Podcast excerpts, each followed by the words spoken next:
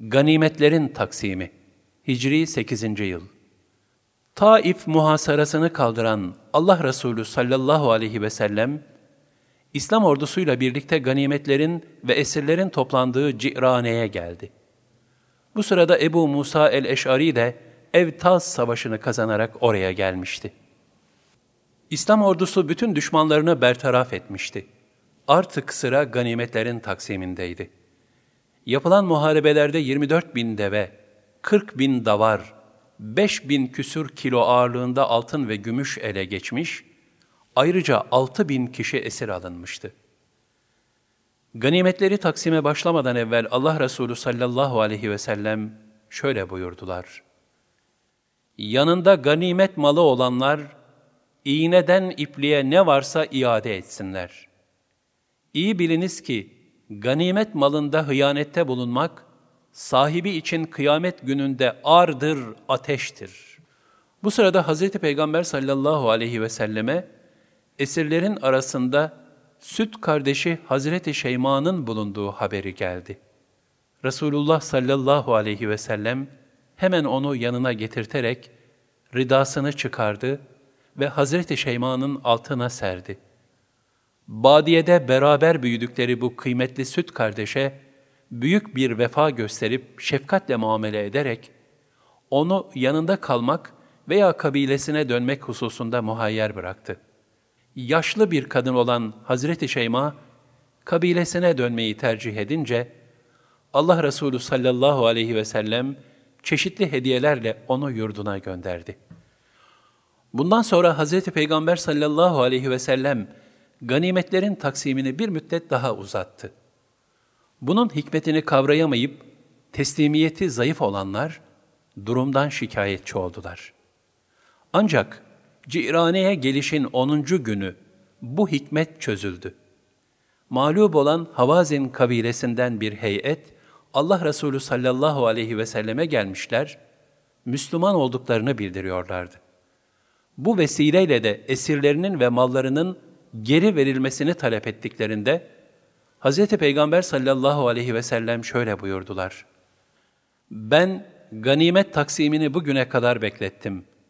Ama siz hayli geciktiniz.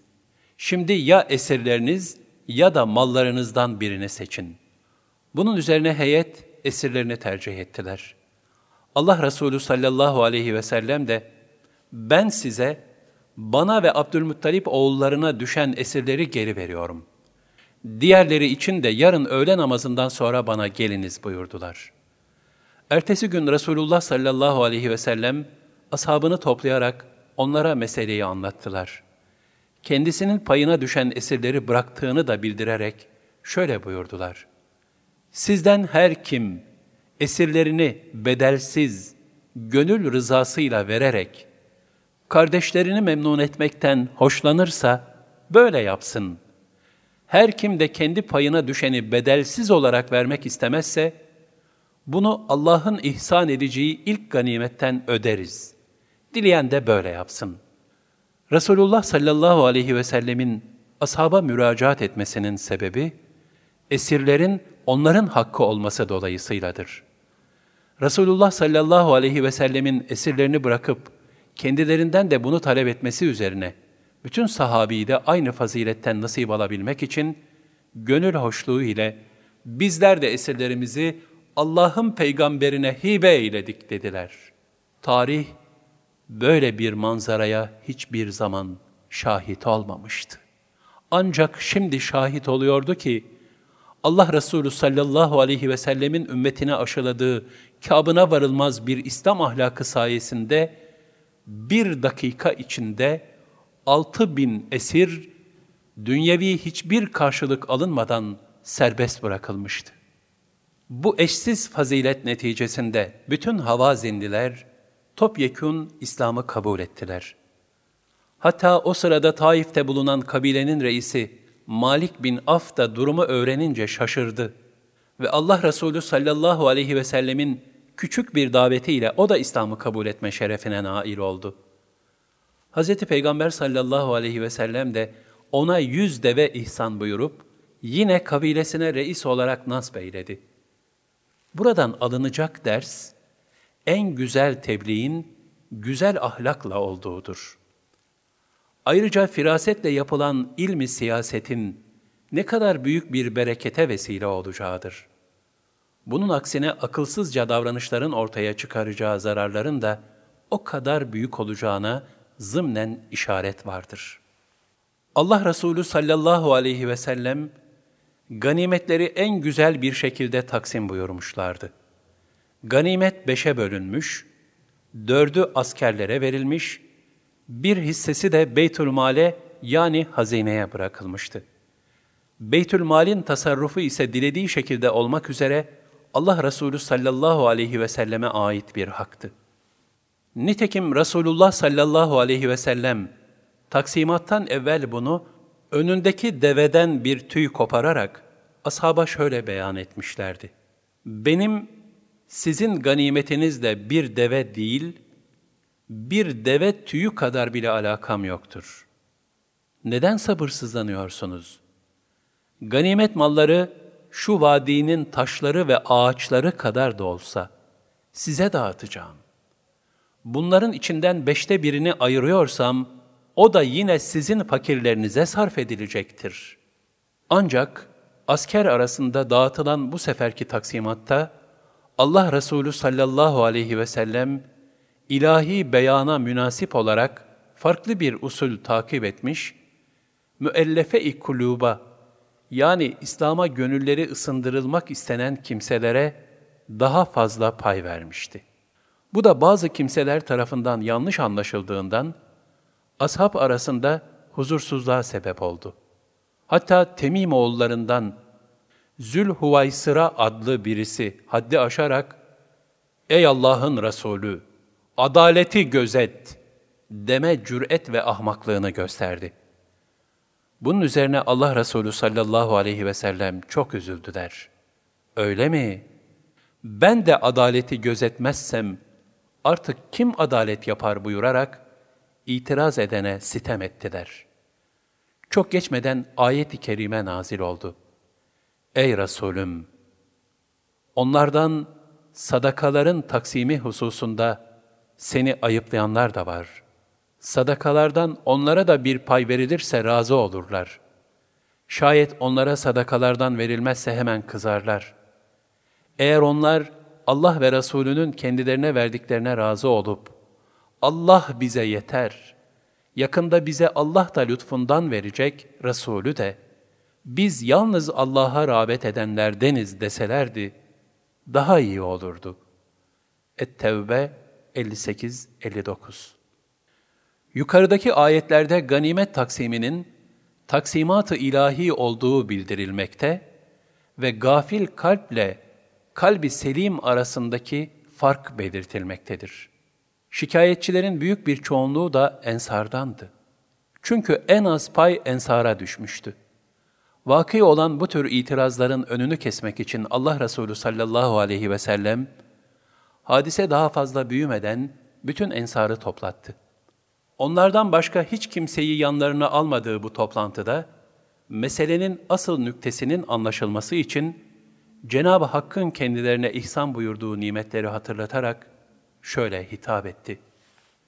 Ey ensar! Hakkımda gönlünüzden geçirdiğiniz teessürü işittim.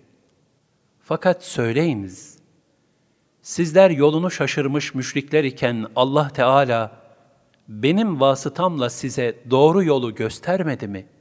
Sizler fakir kimselerken benim aranıza gelmemle Cenab-ı Hak hepinizi zengin kılmadı mı?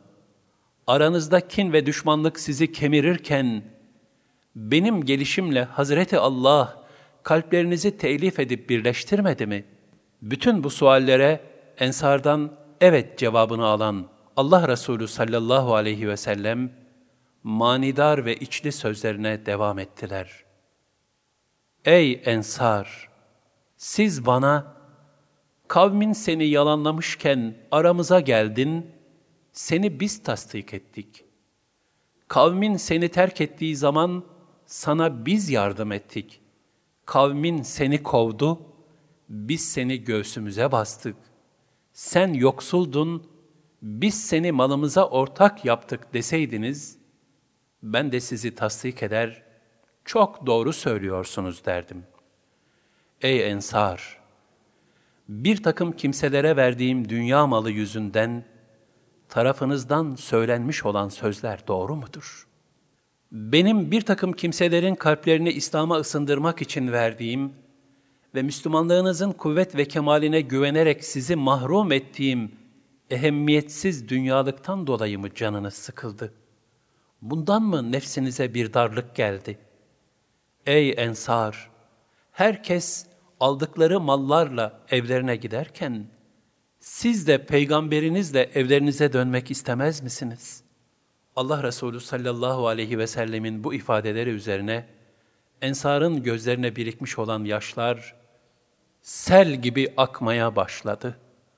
Artık onlar hıçkıra hıçkıra ağlıyorlar ve Ya Resulallah, bizler seninle gitmek isteriz diyerek muhabbetlerini tazeliyorlardı.